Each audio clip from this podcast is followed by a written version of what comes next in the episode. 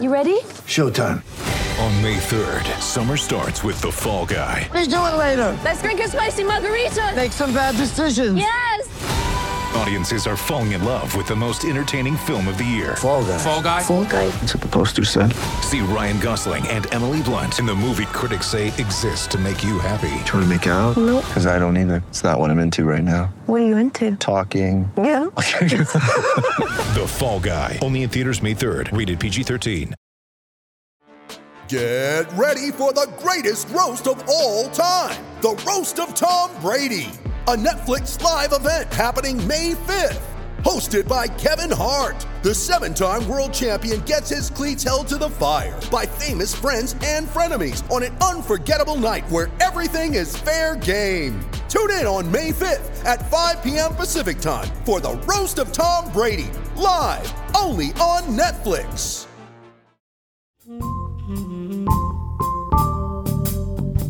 I don't know. I, I my, my bottom level butt. I don't know if that's that sounds. Is that where we're going to go?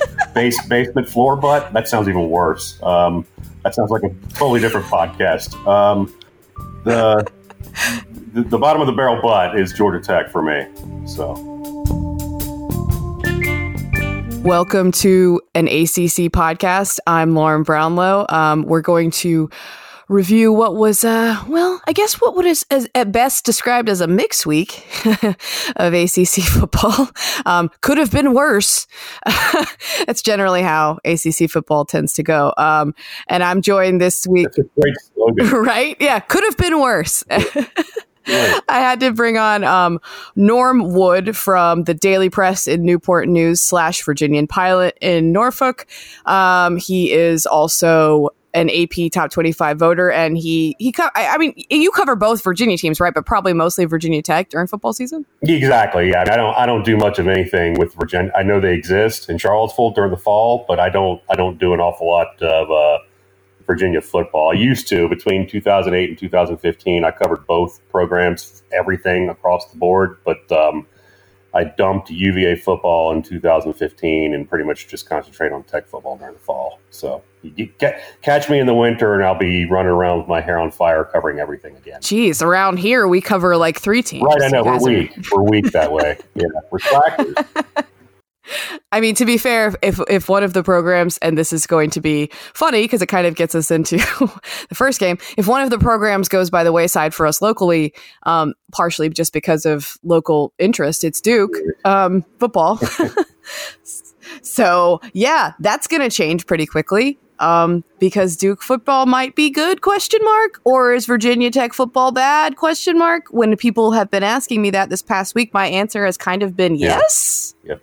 Um, what, what, what's your, what is wrong with Virginia Tech? Yeah, perfectly reasonable question marks. I think on both of those actually, and um, I I would say the question mark is closer to being a period for uh, Virginia Tech. I, I- do think they're closer to being bad than maybe Duke is to being good. Um, there's a lot wrong with Virginia Tech right now, and I think a lot of it stems from the fact that they don't have an offensive identity, and that's a little surprising considering the fact that they are so deep in terms of uh, skill players in the perimeter and, and receivers, and and uh, would would seemingly uh, have had a, a veteran quarterback coming back this year in Ryan Willis, and uh, you know had some uh, decent pieces to, to build off of on the offensive line. Still needed to replace a few guys there, and um, all of this is a little confusing. But when, when you when you look at the fact that they've you know they're they're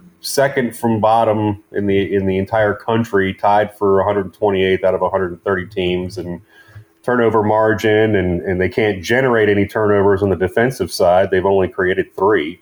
Um, and you know they're minus eight in turnovers for the season. That tells a lot of the story in, in, in some ways, but um, you know it, it, it doesn't speak to how ineffective they are for long stretches. And this is systemic. I mean, it was the same last year where you'd have three or four just totally fruitless drives where it just seems like they they didn't have any rhyme or reason or uh, didn't have any any way to adjust to adjusting defenses and um, didn't know how to attack. And um, it was it, it's it's become um, systemic for sure. And and and Tech has lost its its home field advantage, and that's been something that uh, has been a slow decline over the past uh, two or three seasons, and now has become quite clear when you have sixty six thousand people all crammed in the Lane Stadium for a prime time game on Friday night, and all dressed in white, and you know the whiteout effect and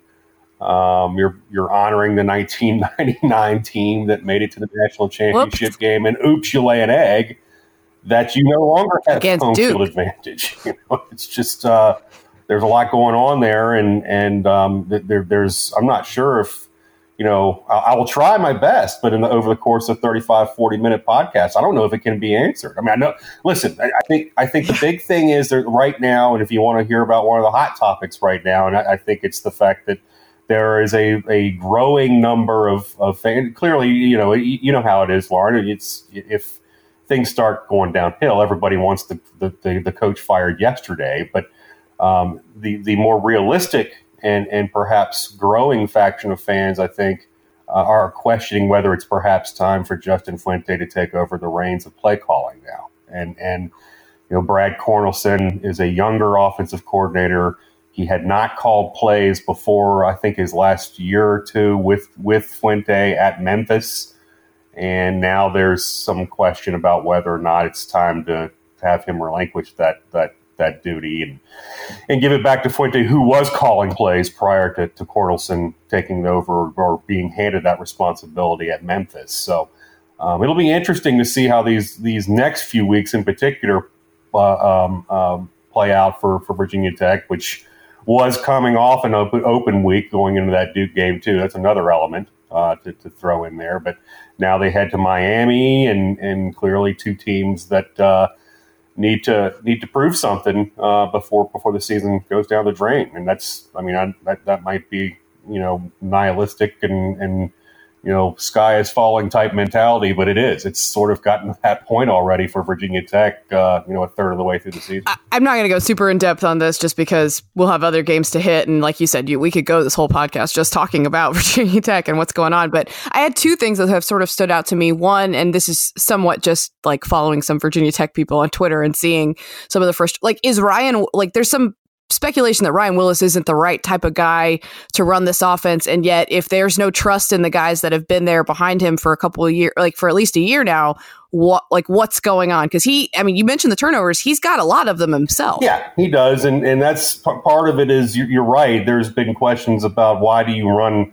You know, an RPO style offense with a guy who may not be perfectly equipped to run an RPO style offense, and and um, I would argue that the you know they're, they're, that perhaps Ryan Willis is a is a better runner than most people sort of realize, only because he can you know he he can get out of the pocket and scoot a little bit, but um, he has not been sharp throwing the ball, and that's you know it's that was sort of his his his calling card coming into the season yep. was the fact that he was going to give you an opportunity to, to stretch the field and push the ball downfield and and all that. And, and now, granted, I know defenses have played an awful lot of cover four and you know some some things to shut down a lot of the deep deep routes and.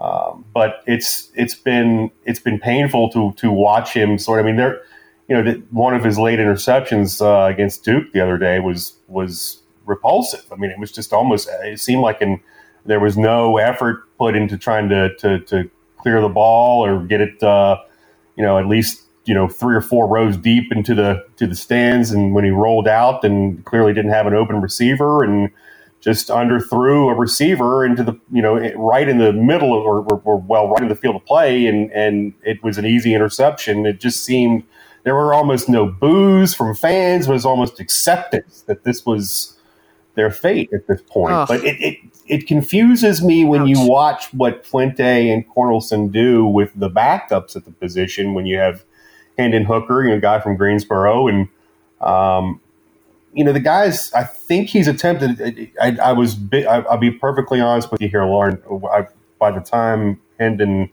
played, uh, you know, he, he was in and out of the games uh, Friday night, uh, Tuesday, uh, I guess, in the second, third, and fourth quarters. And by the time he played some significant down the third quarter, I was already writing on deadline. I, I know that's that's, that's reporter life, yeah. Exactly. So I didn't notice, but I think he attempted a pass finally in his career. This has been sort of a running joke at this time is you know when he finally attempts a pass, it'll be sort of a trick play because he's he's you know he's gone almost a year and a half into his career and played a little bit in in, in you know spots here. Um, and hadn't attempted a pass, and and this was the guy who's the number two quarterback, presumably.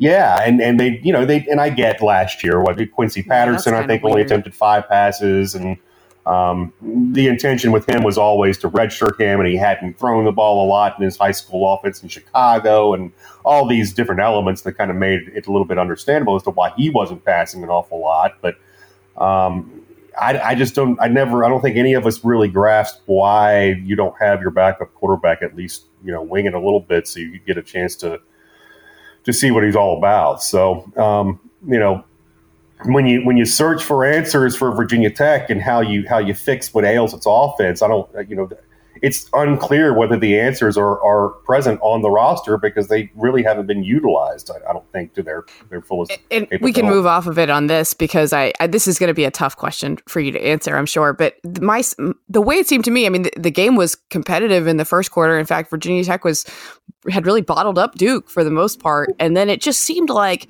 when Duke got it going.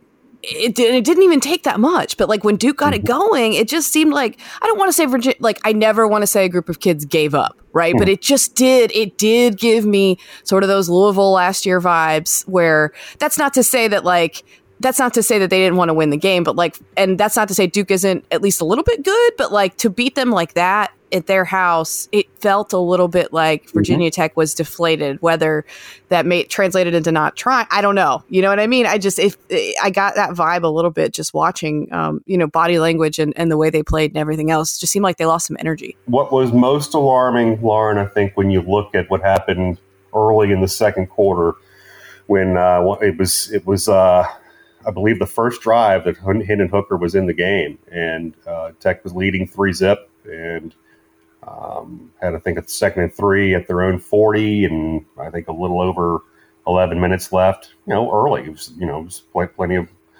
plenty plenty of time for this thing to play out, and Hooker took a again took a shotgun snap, tried to hand off to freshman running back Keshawn King coming from his right, and they had a fumbled exchange, and Tech or Duke ends up taking over possession, falling on it, and taking over possession of Tech 16.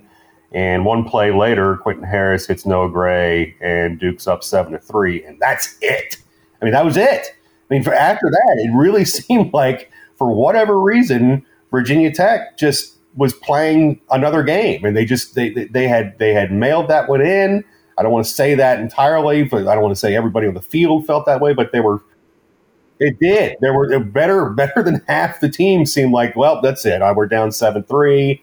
Um, let's move on to Miami the next week. It did seem like there was some of that feel, and it was not. You weren't even midway through the second quarter, and they were down by four points. It was weird, frankly. It was a weird, weird response. That, and the fact that there was no response to that to that uh, lost fumble and, and subsequent touchdown by Duke, and that's that's uh, you know for for a team that had as much uh, of the the grousing from fans about Fuente and the staff potentially losing the locker room with all the transfers and you know some of the issues and coming and goings. You know, it, it, to have that kind of th- response in, in, a, in a critical home game. You know, again, this is this was a critical two game stretch. Duke and then Miami, a, a team that that Virginia Tech has beaten an awful lot, three consecutive times coming into Friday night's game, and then a, a place where Virginia Tech has not won a whole bunch in the last you know three. You know, they've lost three of the last four trips down here going to Miami. This was a big critical two game stretch, and to not respond that way or to respond the way they did with basically no response after that Duke touchdown early on. Yeah, is for sure. This is going to sound really crazy in regards to Duke and David Cutcliffe. Sometimes when David Cutcliffe gets in a rhythm, you can just kind of see it developing, and it's really fun. And and with that one, the one sort of play they ran for that touchdown, the, the little trick play, I was like, okay, he's feeling it. Um, and and I think, and this is going to sound crazy, but for whatever reason, Duke football has been like better on the road to me. Um, just watching, you know, they've just. Been, I'm sure statistically this is not backed up, but in the ACC especially, like they've just been oddly better on the road than they have been at home. So I do like Duke this year increasingly, especially their last two games, Middle Tennessee, the way they just really took care of business. Um, and then this game, I mean, you have to be impressed. And but for me, I'm I'm res- I'm reserving a little bit of judgment until I see how they play against Pitt because that game, and we can I'll get more into I'll get more into it later in the week. But that game is completely stupid always, and it always ends up like being in the 50s or 40s for both teams. so we'll see. Uh, beat Pitt, Duke, and um, I think we'll be ready to have this conversation. Um, but I like what I've seen so far. Their defense is really good. They've mostly stayed healthy. They'll they'll get some guys back even. So um, I'm, I'm I'm impressed. I'm cautiously impressed because I've done this with like this is the power pattern with Duke. That's actually why I thought they would lose because I was like, wow, we think Duke's looking pretty good. They're going to go to Virginia Tech and lose because that just seems to be the pattern, really, with both uh, Duke and North Carolina. like they're feeling good about themselves. They go face the Hokies and they don't feel so good anymore. But Duke Pittsburgh is fascinating to me. It's like you said. I mean, that, that they could have 100 combined points in the game. Um, it's it's a litmus test for both teams. You know, it's, it's, it's a how good are they type game. I mean, it, you know, it's like you know, yes, granted, Duke did look good, like you said, taking care of business against Middle Tennessee State. Uh, they they went on the road at Virginia Tech, which again, like I said, I don't know if if that's in, as impressive a road victory as it used to be, but you you kind of have one of those, you know, who have they beaten type type type matchups for for Duke, and that's that's a chance to beat a team that's you know, really weird. I mean, beating UCF, almost beat Penn State at Penn State, and then struggled like hell to beat Ohio and Delaware at home. I mean, it's just what what what a what a weird team Narduzzi has up there, and and you know now now they get a chance to prove themselves too. It's that that to me is just a fascinating matchup. Yeah, they set out Kenny Pickett, but you know we'll see. Uh, we'll see next week uh, how how much of a right if that was a good idea because you were wondering in the Delaware game, like, um, if he could have played, you might want to put him back out there. um, that gets us to the week's results. Uh, Holy Cross Syracuse was whatever. Syracuse did what it needed to do. Although okay. I guess there's some question about how healthy DeVito is um, after that game, which that would not be good. Um, but they've got a week off, so but they, they did what they needed to do. There's really not much to add about what Syracuse did in this game. Um, they had some targeting calls that Dino Babers made a funny comment about and said something about. I like, missed that. Um, yeah. That happens at Thanksgiving in the backyard, and we don't go tell mom and dad or whatever. And I was like, well, at the Dino is awesome, man. I, I didn't really yeah. have Dino's the best. Uh, I, I, don't have much exposure to him beyond what I see um, in, in Charlotte, really, at the ACC football kickoff event, just because they don't know, cross over an awful lot with Virginia and Virginia Tech. So, um, but yeah, I, I, I, he's a guy that I look forward to seeing every July, just because I know he's always going to have something quirky or something completely unrelated to football that just fascinates me. I you. still enjoy um, his breakdown for me of the Game of Thrones finale. Um, that was awesome. I was standing there when he gave you that. You you, you knew you knew he was going to do that too. I think that's that was. I mean, that's right in his wheelhouse. Apparently, I had no idea. Yeah, I, I, I did I did have some yeah advanced knowledge that he is really into game. I did a story like not last year, but I think the year it was either the year before or two years ago about um, ACC football players and Game of Thrones. Daniel Jones was really into Game of Thrones. Actually, it's really the only thing I could get him to like speak. Wow. Um, okay. You know, speak more than like two words about. Okay. Fair he enough. was a big Arya fan. He was Team Arya. So, um, uh, yeah, but Dino Dino was mad about the targeting and you know, talked about telling mom and dad or whatever. And I was like, well, to be fair, like mom and dad were watching. Like no one had to tell mom and dad. Like literally the eye in the sky is just is on you. But I thought that was pretty funny. That's really the only noteworthy thing from that game. Oh wow. And then yeah, Delaware Pitt. Pitt won. Woohoo. Wow. Ugh. Yeah, apparently Kenny Pickett didn't play. I think at least one of their running backs sat out, but that's you should still be able to take care of an FCS team, albeit a usually decent one, but still, that's that's that should not be as big of an issue as it was. Virginia Tech has the same type of situation going on. I mean, they you know a couple weeks ago with with Furman, you know, was, yeah, with Furman, they, yep. they know that situation, and, and and they had everybody playing in that game, so that's that's the difference. So yeah, it's a little different. Whoops! oh boy. that should have been a red flag immediately. But um, like you said, that Pitt's just a weird team, so I don't know that we have to take a lot from that. Oh, Clemson, North Carolina. Well, that didn't go how I thought. were you in Chapel Hill for that one? Is that where you? Is that the one you were at this weekend, or did you? I was. I was. Yeah. I thought I would cover uh, the reigning national champs and potentially future ones in person. I I had not seen Trevor Lawrence play in person yet, and I, and I wanted to see that. And it was an interesting experience, and it wasn't quite what I expected. Um, What's his deal this year? I, I, I have seen, and I, like I said, I've seen a little bit. Obviously, that you, you can flip the tube on any Saturday, but obviously, I'm on the road an awful lot, and we'll get a chance to see a ton of him. I've seen him in bits and pieces here, here and there. But what's what's what is? Is there some regression, or is there is there some uh, uh, confusion as the, the playbook expand, expands a little bit with him? What's what's the deal that's holding him back a little bit, or is is it much ado about nothing? He's fine. I'm honestly, I, I wish I could still, I wish I could answer that question after seeing him. He makes some throws that you just are like, do like how it, that he makes some throws that are absolutely insane, and you immediately are like, okay, I get it, I get, I get all the hype around him because he makes it look so easy sometimes, but then he's sometimes throwing it to places that you're like, what are you doing? Like, how did you overthrow this guy so much? Like, you had a guy running wide open, and you have these wide receivers that are going to win almost any one-on-one matchup. Especially Carolina was down their tallest corner; like they should have won any one-on-one matchup they could get, but they couldn't really get some of those. I credit some of that to Jay Bateman. I think he did a good job, Carolina's defensive coordinator. Um, really confusing and frustrating Clemson. He got them into like five false starts, which I mean, while it was a sellout in Kenan, it wasn't exactly attributable. I don't think entirely to Carolina's raucous environment. I think it was you know the defense confusing uh, Clemson's offensive line a lot. I think there was just some general like frustration and confusion with him. I don't know if it's time to be worried about Trevor Lawrence because he just does some things that are stupidly good.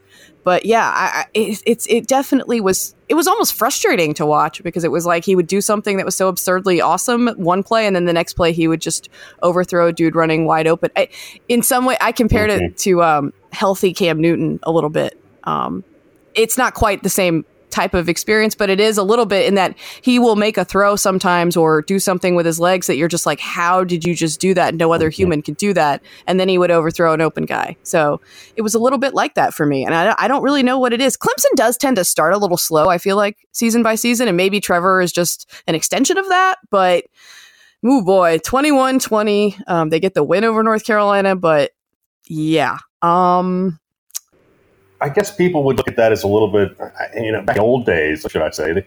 Back in the old days of the ACC, and by that I mean like what three or four, five years ago.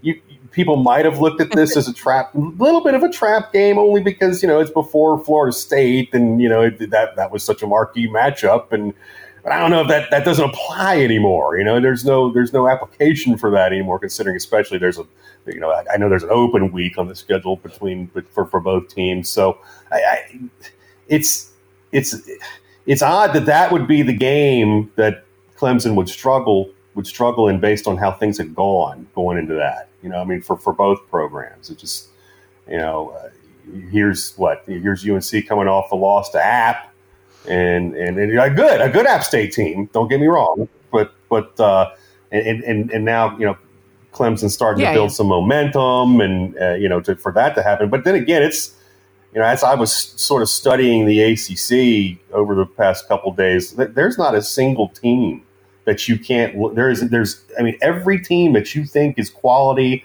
or has a chance to make some noise. There is something head scratchingly wrong about them. Every single one of them. I mean, it's you know, you know, even Wake, you know, Wake, Wake, which I, I love, and I knew I, I had a feeling coming into the season that they were going to be uh, better than than most people had them pegged. I had them pegged for third in the in the in the, in the Atlantic, and I thought they had a chance to, to to rival Syracuse for for second. And now it's I think it's pretty clear that Wake is the second best team in the Atlantic, if not the entire conference. But you know they've won three games by six points or less. You know it's not as if this is an incredibly dominant five and zero team. And of course, FSU had its out of body experience against Louisiana Monroe, and they you know the, the Seminoles seemed to be uh, back on track. BC had the Kansas moment, and now they're not as good as we thought maybe they might have been when they beat Virginia Tech to start the season because Virginia Tech sucks, and you know NC State's got what two 17 point losses away from home, and they can't win away from Carter Finley, and Syracuse gets crushed by Maryland, and UVA is down 17 zip against ODU, and it's like you know, there's no no nobody is a is a you know, and, and you know, Clemson's problem is that in Chapel Hill there isn't a single team that you can look at and say, yeah, those guys are clearly the you know that's well, we'll obviously Clemson is, is is the class of the conference, but there's not anybody you can say it's just indomitable. Yeah, I, I, I think Clemson stuff is fixable, um, somewhat because they yeah. do certainly have more talent than everybody else, but. Uh, that offensive line's concerning, yeah. though. No, I, it's it's a cons- it's a cause for concern for me for sure because like the defense though and that's been a surprise to me like their defense lost so much and the offense was loaded and really to me the offense has been the thing that's been slow out of the gate and that's something that the Clemson beat writers were telling me as well that's been the surprise for them is that the offense has been a little slow mm-hmm. starting game after game and just not quite clicking the way we we thought it would and the defense has actually been better than they expected it to be considering what they lost and I would agree with that after a little bit of a rough start for Carolina or yeah. against Carolina, like Clemson's defense really settled in and was pretty dominant the rest of the way until like the very yeah. end of the game. And and the, the offense never really quite got it going on the flip side. Um, I will say though, Carolina's a weird team, like you said. Uh, they it, this does sort of fit their pattern in the sense that um, basically like the name the quote unquote name teams, right? And I guess you would throw South Carolina into that mix for North Carolina's purposes. Um, they have showed up and generally played pretty well against, uh, at least better than a lot of us expected. Um, South Carolina, Miami, and Clemson, and then the, the teams that aren't as quote unquote household names, uh, Wake and, and then Appalachian, not so much. And um, yeah, I, I don't like Mack Brown was saying, like he was like, we're not good enough to do that against anybody. Like, and he was stressing to them all week, like, hey, you know, it's not the team that is the better team that will always win. It's the team that plays the best on that day. And I think that's sort of the mindset they took into the Clemson game was like, you know, they knew they knew they weren't the better team, and I kind of respected mm. that because sometimes you know coaches will try to hype their guys up and be like, "We're the better team," and it's like they understand that they're not the better team. Like they're not dumb. Like they know they'll have to play really well to beat a team that's better than them. Um, and that's also why Mack went for two at the end instead of um, going to overtime when they scored that touchdown. I was okay with it personally. Um, I understand some people weren't. Um, you're at home. I guess the old adage is if you're at home, you play for overtime. But to me, I think especially on Clem- Clemson's last drive, they looked really good. I know there was a bust in coverage and like that's what allowed the touchdown. But at the same time, you were starting to feel like, okay, if Clemson gets the ball again, they're going to score and this is going to be a wrap. So um, and they're going to keep scoring in overtime. That was kind of the feeling I was getting to. And he said the defense was kind of banged up, so I, I had no problem with it. Um, but I, I I'm always pretty bullish on coaches doing something aggressive and going for the sure. win as opposed to the opposite. I was too. So, I thought that was a fine fine plan. The, the, obviously, the play calling made me lack there, but um, they well, UNC looks like they got something with that Sam Howell kid. I mean, I I have seen you know little glimpses of him here and there, but 11 touchdowns, two two picks here early on. That's it's pretty encouraging, oh, yeah. obviously, based on who he's played too. Uh, and and um, you, may not. He gives zero F's, so to speak. Like that yeah. dude, he threw a touchdown pass and then talked uh, talked a little trash to Xavier Xavier Thomas, I believe, Cle- like Clemson's best defense. you like to see that from your 18 year old quarterback, right? I mean, yeah. I mean, yeah. here's and here's a weird. It's, it's crazy. No, it was crazy. Like it, here's a weird twist for UNC. They've got a chance to get right on the road in the ACC in the next few weeks. I mean, with with with totally winnable games at Georgia Tech and at Virginia Tech, you know, which is now uh, 0 and 2 in, in ACC play. It's the first time Virginia Tech's been 0 and 2 in, in, in either Big East or ACC play. Um, oh wow, I didn't know Big East was thrown oh, in there. Yeah, too. we, we we perhaps we, we we can't go back to Southern Conference days because there were 38 teams in the Southern Conference back then, and I don't think we really even are sure who was in the Southern Conference back then. But so we we weren't able to check back to those days. But yeah, it was definitely all all Big East and ACC years included. So but uh, so yeah, UNC's got a chance to, to actually get right on the on the ACC road here, which is an odd thing to say. Well, Virginia Tech is is one of those teams that, like I said, the Triangle teams have stumbled so often against that uh, Virginia. Like even during the Virginia Tech Duke game, there were Carolina fans in my mentions like, "Oh, they're going to look so much better against us." they're just so traumatized by the Hokies. Like that's where they wake up, right? Yeah. yeah. I mean, I, I think Ryan Willis, yeah, he had his best passer rating of his career at Duke last year. Um, that makes sense. That's, that seems that sure. seems about right. Yeah. when Duke's defense was still healthy and like still playing pretty well. So go figure.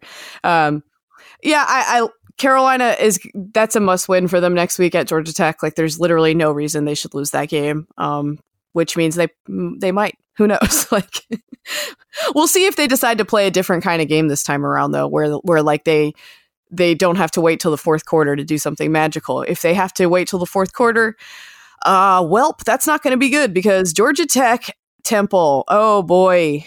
Um, well, I confess, I didn't. I didn't see a single minute of it. Not not going to lie to you. Didn't didn't didn't, didn't see a minute of it. It's fine. Um, I the only part of it I saw was a highlight, or not so much if you're Georgia Tech, of a Georgia Tech player look like looking like he was about to run into the end zone, and then he fumbles at the goal line, and it and it goes right into the hands of a Temple defender. So, yeah, that that about sums it up. Um, it's going to be a rough year for Georgia Tech. Just that's there's really nothing to. We all knew that though. You know, Geoff Collins knew that too. I mean, it's just. I mean, this is you're you're you're truly reinventing the wheel there. You know, it's just there's nothing. You know, it's he doesn't give him give him two or three years to get players in there that, that match what he's trying to do. Then then you know come back and visit. But it's it is going to be ugly for a little while. Yeah. Hey, they scored, um, even though the defense scored, but that's fine. It still counts. I love a good 24 to 2 game. Like the, you never see a game end with a team having just two. I appreciate that. Yeah, it's like right. It's like the Houston Astros went nuts against the Detroit Tigers or something. Yeah, it's you not know? great. And- Um, you mentioned Wake a little bit earlier. Wake, Boston College. I'm with you on Wake. Um, I liked them coming into the year, but my issue was just the rest of the division that I thought would still be um, pretty strong. I thought Boston College would be a little bit better. Um, I thought Louisville would at least be competent now, and I and I just the level of talent at Wake is not always enough to um, to sort of be like markedly better than all of those teams, if that makes sense. And and yet, like here we are, and I think that they are. Except for then they play with their food at Boston. I was mad at. I don't know who I was more mad at, Wake or Boston College. Like watching that game transpire and like the way the box score was shaking out. Because I'm like, Wake, I believed in you. I have been talking you up. Boston College lost at home to Kansas and gave up 48 points. Like, A, Boston College, you don't get to try anymore. Okay. After that, sorry, we're done here. And B, like, Wake, come on. Like, your offense is so good. And Jamie Newman ended up having a pretty good day, but for a while he was really on the struggle bus. But he he sort of came back and settled in. He ran it 23 times. My God. yeah, I was going to say he got a lot of lot of work done on the ground in that one. So because I think he was under duress a little bit too, and a lot, I know a lot of those were called called runs, but um, Boston College, you don't get to try now. Like, why are you trying now defensively? Where was that against Kansas? Are you serious? God, it's just. I still like Wake, but this is sort of proof that, like, you know, they they can't just, as the old adage goes, roll the ball out and expect, uh, you know, expect to win. And I don't think that they were doing that necessarily, but I'm sure. Look, what the the Boston College they saw in that game was clearly not the Boston College that Boston College has been putting on tape. So uh, I don't know what that Steve Addazio's in save his job mode, which I think will make some things interesting down the stretch here in the division. Like it could. I mean, they showed up. to me, and this is this is going to sound weird, just based on how his career started at uh, at Boston College as the offensive coordinator. But man, Boston College seems to miss Scott Loeffler of all people, the offensive coordinator, of course, who was the former Virginia Tech offensive coordinator, and really started to get things going there last year before he took off and left for that peach of a job at Bowling Green. You know, that the become the head coach at, at, at Bowling Green. So you really can't, can you? I mean, that's that's the kind of job that I, I know I'm getting deep into the woods with Virginia Tech stuff here, but uh, you know, that's the kind of job that uh, old Bud Foster, 10, 15 years ago, Bud Foster would have called that quote. In in print, he would have referred to that as quote a coach killer. Sure, you can't turn that. So, uh, yes, it is. It is true. It's hundred percent true. But um, yeah, that's you know, it, shoot, that's that, that's a that, that's a that's an element I think that they're missing this year because he finally had some pieces there, and uh, you know, obviously with AJ Dillon, you know, he's got one of the best running backs in the nation, and even despite BC's troubles this year, and, and, and an offensive line that's not as good as it has been. Uh, he he AJ Dillon again is one of the nation's leading rushers, so that it's not as if they're BC's unwatchable, but uh, yeah, they, you're right. They've had enough. They've had enough results thus far to that that Kansas uh, result being the most glaring, where you say, "Yeah, but why are you why are you trying so hard at this point? What's the deal? You're you're You decided you were going to be bad. yeah, you've clearly proven what you are, it's not good."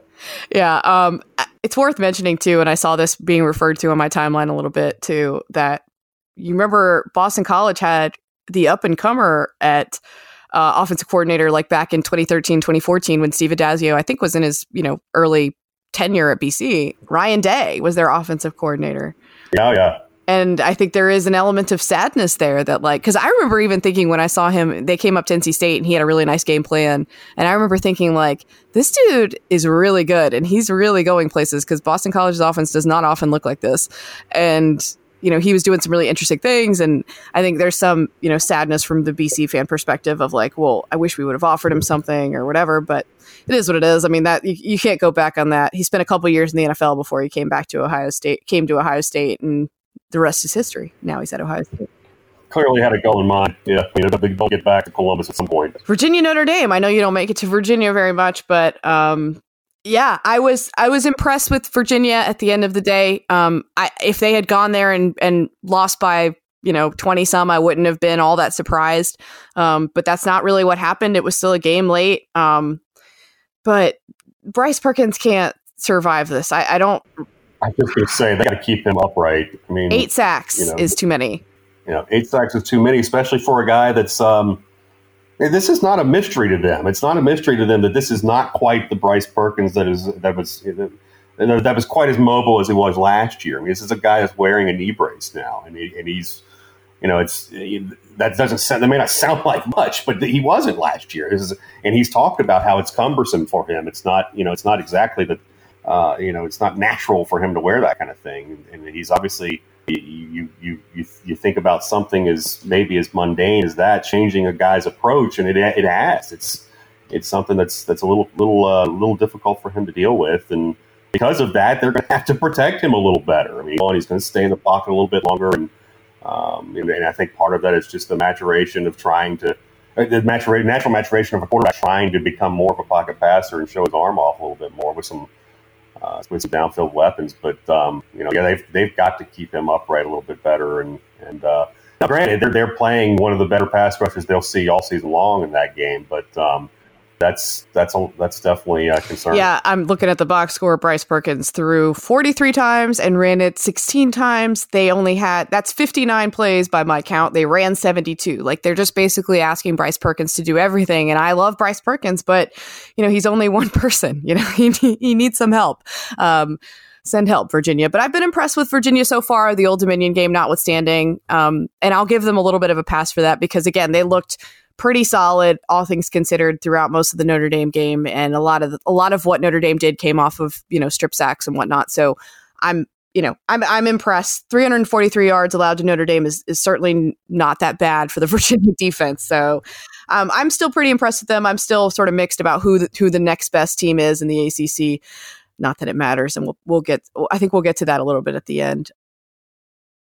Yeah, what what did you just real real quickly before? What did you do with your rankings with Virginia and Wake? Uh, in, in I ended up. I think I left Wake where they were just because everybody else around them either didn't play or didn't do that much else, you know, enough to impress me. I had Wake at 19 and Virginia at 22, and that's exactly where I had them the week before. So, um, yeah, it's just I, I moved some teams in, like I moved I Oklahoma State in at 21, um, but not a whole lot actually. I didn't really move a whole lot of teams in this week. Right. Um, just yeah. It, and, and if I did, it was just by default. Like it was just like, well, I'm not keeping you in. Like, sorry, Texas A&M, not keeping you in. Right. That was that was my feeling on A and M a few weeks ago too, and I've, I've got them just outside my top twenty five. I mean, and, they might they might get back in, but like I'm not keeping like just because you have good losses doesn't mean I'm going to put you in. Yeah. Yeah, they're just outside for me as well, but it's like, sorry, you know, and I'm not even sure that they're. And then they mess around with Arkansas. Like I know they won, but it's like, all right, you know, I, w- I almost dropped them out the week before, but I was like, okay, I'll I'll keep them in, Mhm. you know. But then this week, nope, they're out. So Yeah, I, I, I Um, put Wake in my top 25 this week. I didn't have them in there. And that was one of those teams where I probably looked at them and I felt like this week, you know, uh, even though the three point win at BC obviously is not something to, to write home about, but, you, you know, I, I, I felt like once once they won that game, I thought that was one of those teams. And after last week, when I filed that poll on Sunday, I thought, you know what, I'm probably I'm I'm, I'm probably missing the boat with Wake. I mean, I I had a number 26 last week.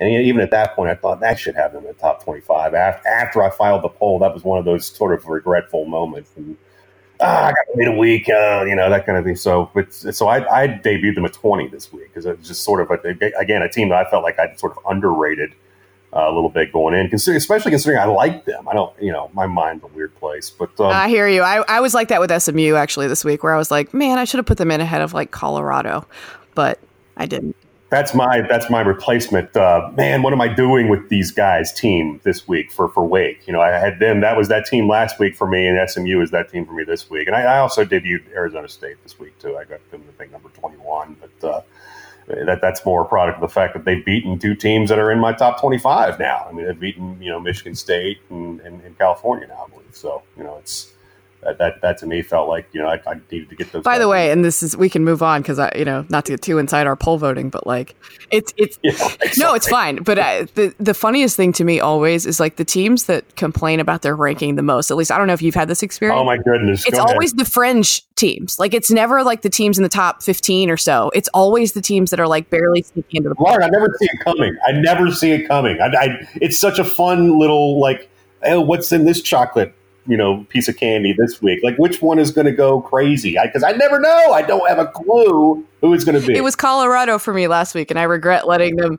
I regret letting them get to me. But they were like, and I felt bad. I was like, wait, did I miss something with Colorado? And I was like, okay, they do have some good wins, but they lost to Air Force. Like, I'm sorry, I'm good. You know, and then but then like this past week, I'm like, okay, well, I'm gonna put them in there now. Like they do have two really nice wins.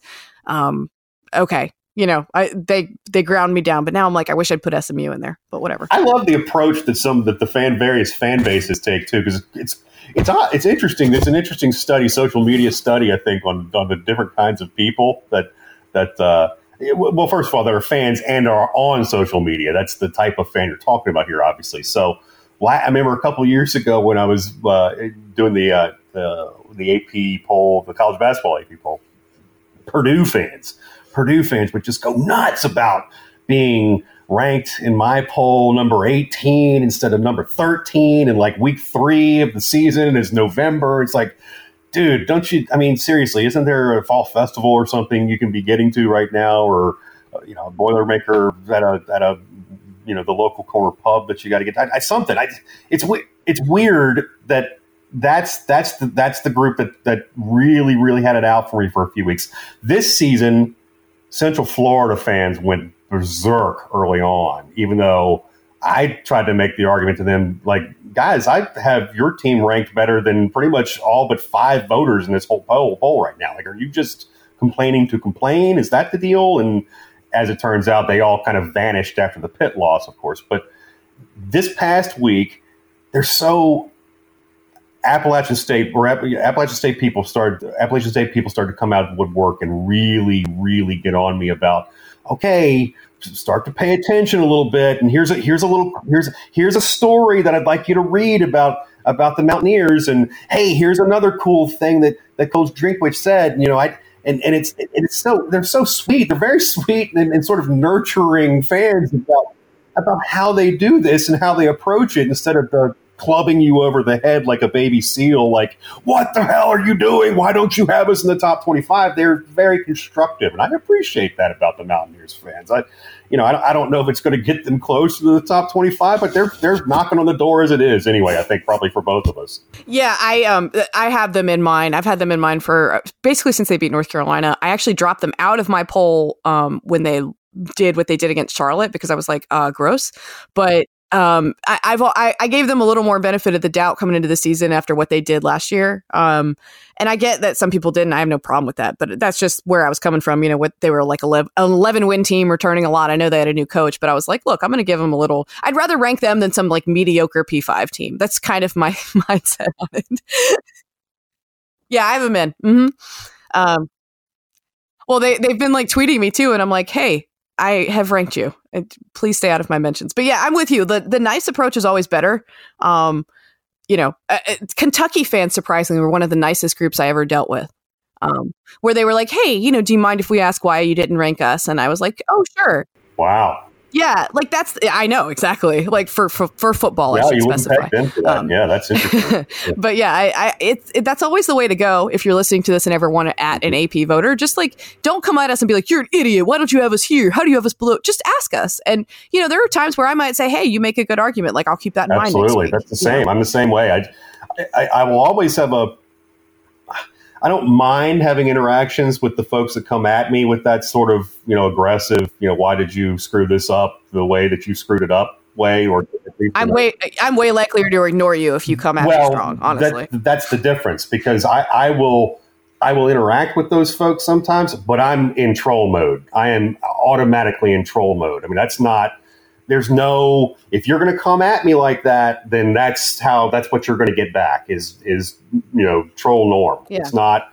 And, and that comes out during football sometimes when you know d- during games when it gets ugly and fans are getting particularly gruesome on Twitter, that's when troll norm will come out sometimes too. But it's it is far more constructive if you come at me, like you said, with a with a with a well founded argument or hey, here's some evidence as to why we should be ranked better or ranked at all, and then you can have a an actual give and take dialogue about why I didn't rank them or why I did and why I put them where they are and that kind of thing. It just seems, you know, there's a cause and effect for sure. yeah, no, I I agree. Um, But anyway, Ugh, sorry, I don't so- know how we got off out that in the woods. that's fine. Um, my producer may or may not leave that in. Who knows? Um, let's get to um, the last game of the day before we get to our our quick um, ACC butt rankings. Um, with a with a nod and, and affection and respect to uh, the key play, Virginia Yeah. Tech, um, Virginia Tech's uh, uh, Twitter account. I know the guy in real life, so like I can't just say he's just a Twitter account, but um, they cover Virginia Tech as well. But they he he likes to talk about butt a lot, which who doesn't? Um, it's just a fun little th- way to express our affection or lack thereof about the teams in this league. But uh, NC State at Florida State. Um, I was not surprised by the result of that game. And you want to talk about quarterback issues? NC State has plenty of them, and I guess Florida State has maybe a quarterback controversy of its own right now with the way Alex Hornibrook has been playing. Even though NC State did sack him, um, I believe eight times was the final number. Yeah, um, and that's something that I think you know a healthy James Blackman can get around some of that, and they've been able to hide their offensive line a little bit better with James Blackman being a little bit more mobile than Alex Hornibrook. Um, but he still had 316 yards passing. Um, State did a good job against the run, honestly. Like they just they're but State's D line isn't the issue. I think their secondary right now is still a little bit of a concern. And um, the defense did what it needed to do though for most of that game. Just the offense can't do much of anything, and they're still trying to figure out which quarterback um, they should go with. And State fans are, are kind of done with Matthew McKay right now and ready to see the Bailey Hockman and or Devin Leary show. Um, and I think that's probably where they're going to be headed after this, honestly. is this going to be? Is this just not a good? And, and again, I, I granted, I, I, it's it's part of you know who they played and, and the position. I think uh, at the time of year that they played them too. But is this just going to be a state team that's not particularly good on the road? I mean, I know you're a couple games in, but you got know a couple games. I guess on the horizon later on. I think I can't remember if Wake is in November or not. I think it's early November. Georgia Tech's in November for them, so that'll be the real test. right? and but they they head to BC and then they head to Wake, and clearly The problem is they're not that great at home either, because the teams they beat at home are Western Carolina and East Carolina, um, and Ball State. But even the Ball State game was a little bit of an adventure. that was dicey. That was yeah, exactly. It was coming within. Yeah, they haven't really beaten anybody of substance right now. Um, this was supposed to be a rebuild year, especially offensively, but and and the defense finally showed up in a way that I was actually impressed with, you know, on Saturday because they, they haven't played that well, and I was I've been waiting for that. Um, but the you know it's a. I've been trying to explain this to state people like they might just need to accept that they're not going to be that good offensively this year. Like that's just might be where you know can't have the can't have an NFL quarterback every year, and I think they don't necessarily want that, but they've been frustrated that Matt McKay can't really stretch the field, hasn't been super accurate. Um, Dave Doeren likes him because he doesn't turn it over and he can get them into their offensive sets and everything, whereas the other quarterbacks aren't quite as good at that. But it's gotten to the point where you know they needed to go in a different direction, and I guess that's what they'll do. But eesh, it's not great. Yeah, no, that's true. I maybe that was just like not entire. uh, Who knows? Maybe that wasn't entirely true, or maybe it was. And but I don't know. Um, I I love I love James Blackman though. I don't mind saying it. I hope he I hope he comes back. I enjoy watching him play. And Willie Willie Taggart seems to have righted his ship a little bit. So um, good on now. Justin Fuente is the one whose ship is on fire. Tech, I hate to tell Tech fans this, but I don't think they're going to get an answer for that this year. It's it's almost cost prohibitive to, to get rid of him at this point. I mean, the guy's under contract for 2024, and um, the buyout this year is 15 million dollars. It was 15 million last year. It's going to be 12 next year. It's going to be 10 million in 2021. I mean, they're in a bad spot. I mean, it's it's it's money that Tech really doesn't have right now either because they've got so much money wrapped up in debt service for for other projects they have going on right now, and um, it's it's it's a tough spot for for Tech. I mean, they're um, you know, it's I, I don't I don't. I, and barring just complete and utter disaster the rest of the way, I you know I don't I they're they're the, the, the faction of fans that wants Justin Fuente gone is I think is going to be uh, upset because I think they're going to see him again next year. Well, maybe it'll end up being like last year at North Carolina, where the boosters were like, "Okay, we're going to pay this buyout, but y'all need to hire this specific person that we want you to hire," and that person ended up being Mack Brown. So Right. well, it'll have to be somebody inexpensive. That's for maybe sure. Frank Beamer will come back for like a year. Knows? happen. right. Yeah. Let's just get all the old retired coaches back at it. Why not? get the band back together again. sure. Um, I did want to kind of. This was actually surprisingly difficult for me to do, but I did. I made like a who's the most butt team in the ACC and who is the least, like a like a power ranking Yeah. type thing, or I guess like opposite of power ranking. Yes, Really, that's exactly what it is. Bizarre. Um, my most right, my most butt team is still Boston College because of the Kansas loss and because they shouldn't be like this, and yet they are like this, and. I'm I'm I'm even bumping them ahead of Georgia Tech in that regard because like you should you can't lose to Kansas. Like at least Georgia Tech has an excuse. You don't have Yeah. So they're my most butt. I don't know I about was you. just going to say the level of butt in Atlanta right now. Still have to go Georgia Tech. I get it. Scale. I mean, it's just that, but but it, it, it's not surprising, but it's it's expected, but right. I mean, It's very high. right. So they, do they get some credit for that? I didn't. I don't know. You do you do you get credit for living up to your level of Bud? Hey, look, they have a P they have an FBS win. So there's They that. do. They, they have an FBS win, and they handled they handled. Uh, uh, you I, I I don't know if you. Hmm. The, the, the Citadel game to me though is the one that stands out the most. That's- It's that's a lot. It's, it's a lot. I still think I think them losing to Citadel is more excusable than Boston College losing to Yeah. Kansas. Well, I mean, given Kansas' history, you, you, you probably have a lot of people backing up on that. But um, I don't know. I, I my, my bottom level butt. I don't know if that's that sounds. Is that where we're going to go? Base basement floor butt. That sounds even worse. Um, that sounds like a totally different podcast. Um, the, the the bottom of the barrel butt is Georgia Tech for me. So Yeah, that's fine. Uh, who's next for you then? Boston Virginia College. Tech. Oh wow, I have I have Virginia Tech third in my butt Yeah. rankings. Um, so they're right there. You know, they still have I mean, work we're to do. we're at historically bad levels, though, for Virginia Tech now. I mean, worst home loss in 45 years, uh, worst home conference loss in 69 years since 1950 when they lost 54 to nothing in that thriller against William and Mary. Um, so I don't, and, and the 0 and like I said, we already covered the 0 and 2 start in, in the conference, and uh, it's just, again, I mean, it's fair head to head, head to head. Like BC yes, did get the win. that too. That was because that was that was the next So. involved. So yeah, yeah, that's it. That's your next Yes, level of butt. That's three. Okay. Uh, and then and then BC. so that's one, two, three for you, right? Yeah. Okay. right. Um, four for me is NC State. I'm probably too close to it, but yeah. uh, sorry, State. I just like it's just because like literally who they've beaten is they struggle with Ball State, they beat a bad ECU, and they beat a bad like a real bad even for FCS Western Carolina, and everything else has just been not great.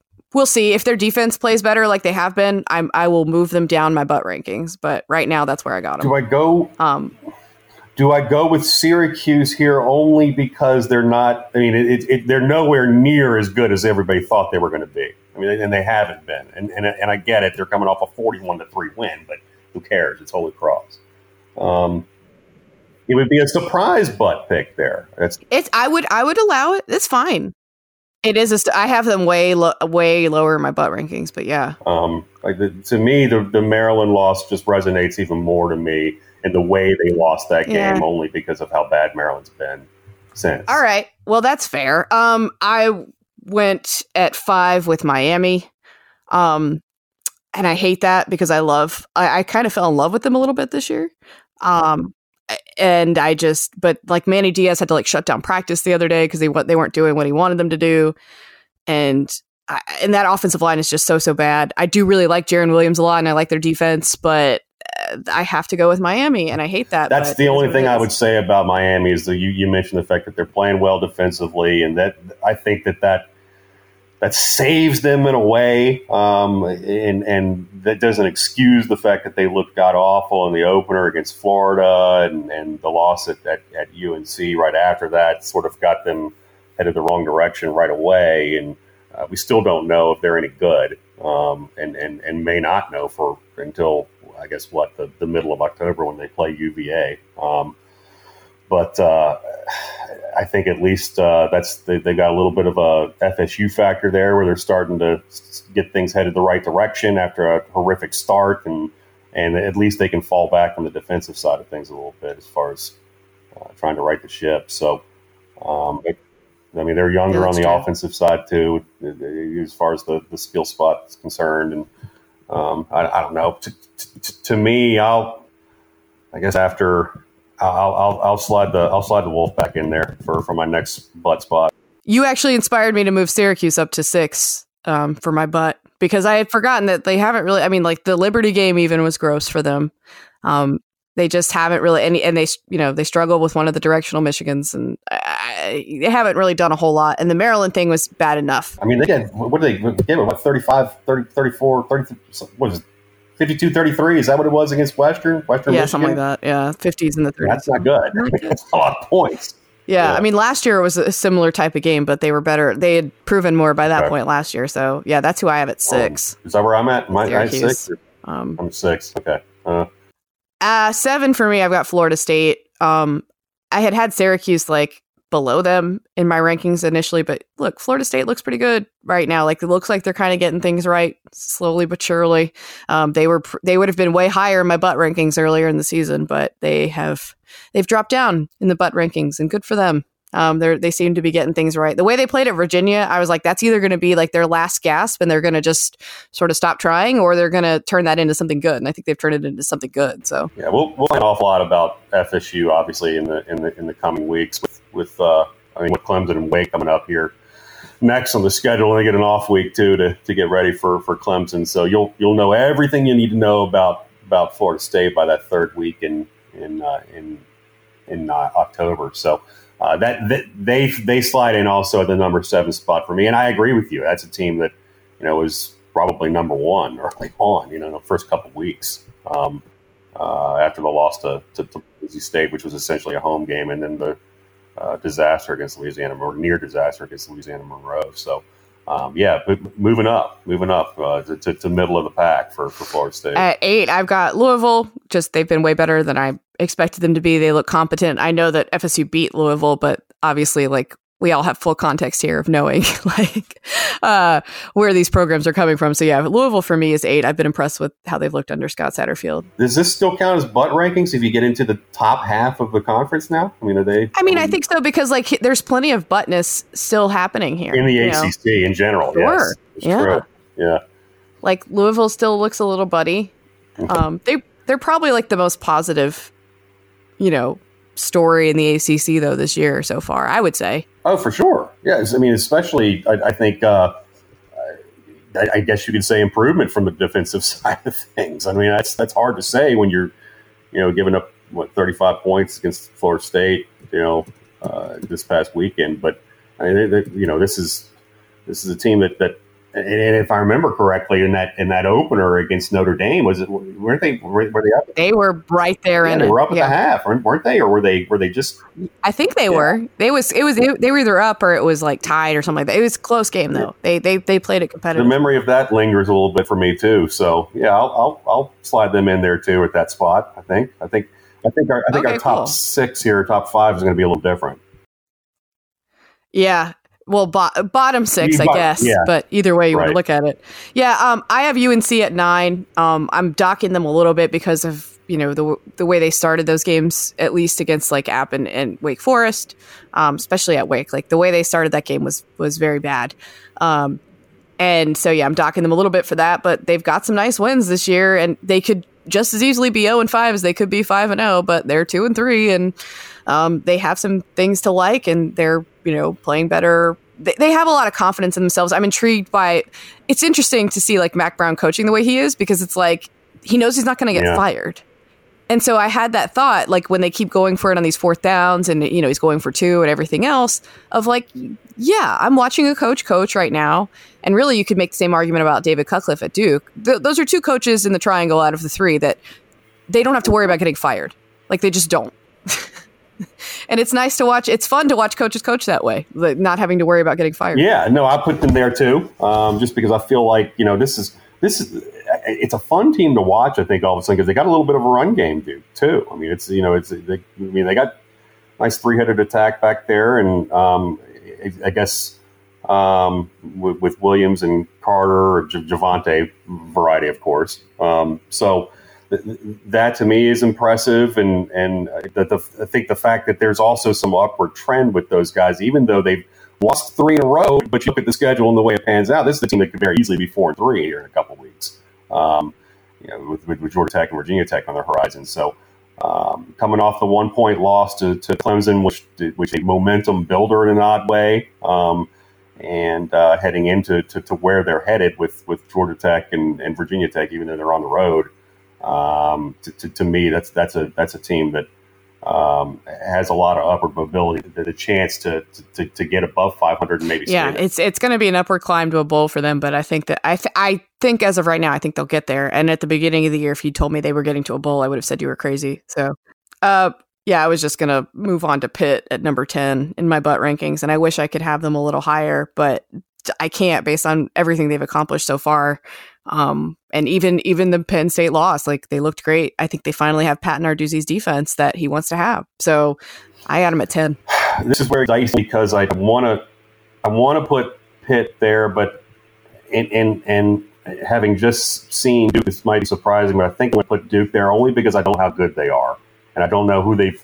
They, they, they really haven't beaten anybody yet. They've looked good in all three of their wins, granted, but you know we're talking A and T and Middle Tennessee and Tech, and I just you know the the you, you you have to throw out the opener obviously based on the opponent, and they've looked so good defensively since then. But um, it's just I just don't I, I don't have a real good read on those guys yet. This is this is a team that could vault really or, or, or plummet, whichever however way you want to look at it here in the butt rankings for me. But I'm gonna I'm gonna slide in Duke there at that point with the knowledge that this is a team that could really vault here in the next. Oh, weeks. absolutely. Yeah, and I've got them at 11, so it's not that far off um I, because I'm this is basically me just saying, "Hey, Syracuse uh, or not Syracuse, Pitt, like you struggled with Delaware, so um, I'm going to have to even though it was uh, without Kenny Pickett, and I understand that. I'm going to have to dock you a little bit. And this is me punishing Pat Narduzzi for his ridiculous fourth and one decision against Penn State that I'm still angry about.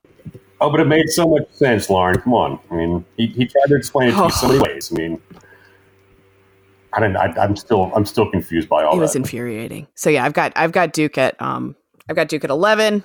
Uh, I got Virginia at twelve. We've kind of already talked about where they're at right now and what they've done. Um, I've got Wake at thirteen. I've got Virginia at twelve mostly because of the Old Dominion game, which is maybe not entirely fair to them because I think they've probably. But Wake's got some nice wins. I mean, Utah State's a good win. Um, like that, that's a solid team that they that they beat at home. The way they played against Carolina was very impressive, especially early. Um, like I'm gonna excuse the BC game and just and roll with the Deacs at 13. So that's who I've got at 12 and 13 is Virginia and Wake, and then obviously Clemson is the least but. I'll flip Wake and UVA in mine, um, only because again the, the the the Wake wins are not quite convincing enough for me to to, to put them up. Uh, I guess in that second spot, but um, you know, I, I I put Pitt down there in that what fourth from the top spot only because you know I the, UCF win was Yeah, was and the Penn State. me, and the Penn Sure. State loss is huge, and you know, granted, we, we could be talking about the number three team here if uh, they, they hadn't screwed up inside the five yard line there at Penn State. But, um, you know, that's that's kind of where we vary anyway. Well, either way, I can't wait for that epic battle of unbeatens when Wake and Clemson play. It'll be super exciting. Um, all right. Well, I'm going to let you get, you're on your way to Justin Fuente's press conference, which should be super fun. So um, I'm sure you would much rather be there than doing these butt rankings. So I'm going to Oh, let you go. I can't even imagine what kind of mood he's going to be in today. Oh, boy. Tell everybody where they can find you, Norm. Uh, Lauren, you can find me. Uh, uh, let's see. First of all, you can find me on Twitter uh, at Normwood, very simply, and then um, www.dailypress.com forward slash sports and www.pilotonline.com. I believe that's also forward slash sports. All right. Uh, thanks so much, Norm. Bye, everybody.